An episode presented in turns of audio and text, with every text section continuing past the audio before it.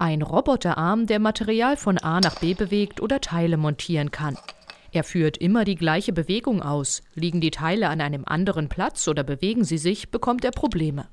Ronny Fuine und seine Mitstreiter von Micropsy Industries aus Berlin haben eine Software entwickelt, die dem Roboter beibringt, mit solchen Varianzen umzugehen. Und dann nimmt man den Roboter am Handgelenk und führt ihn durch die Bewegung, die er machen würde, wenn er es gut machen würde.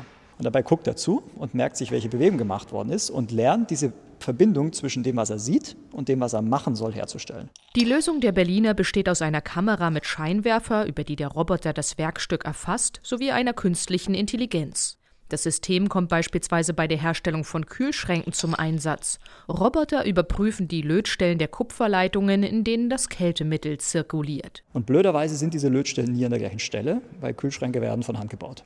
Das heißt, wir bringen da einen Roboter mit einer Kamera und dieser Echtzeitsteuerung. Damit bringen wir diese künstliche Nase, diese Schnüffelsonde, an die Lötstelle von diesem Kältemittelkreislauf und schnüffeln da, ob da Kältemittel austritt. Das System ist auch für die Produktion von Elektroautos interessant. Statt Batterien von Menschenhand verkabeln zu lassen, ein gefährlicher Job, können Roboter diese Aufgabe übernehmen.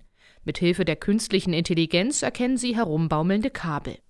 Ronny Fuine hat Micropsy Industries vor neun Jahren mit Studienfreunden gegründet. Im vergangenen Jahr wurde das Unternehmen mit dem Deep Tech Award ausgezeichnet.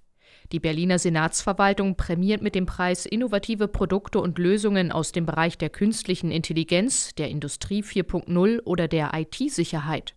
Auch Technologien, die Nachhaltigkeitsziele verfolgen oder aus dem Blockchain-Universum kommen, sind gefragt. Also in diesen fünf Kategorien kann man sich bewerben und wir suchen natürlich alle Firmen, die sehr innovativ sind und die auch ihr Herz hier in Berlin haben. Erklärt Fabian Westerheide, der zur Jury des Deep Tech Awards gehört.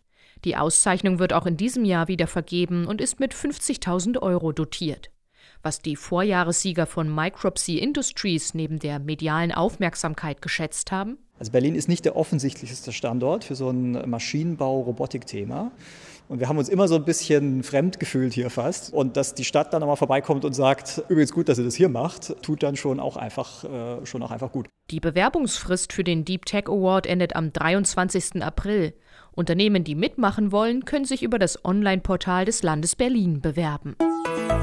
RBB 24 Inforadio vom Rundfunk Berlin-Brandenburg.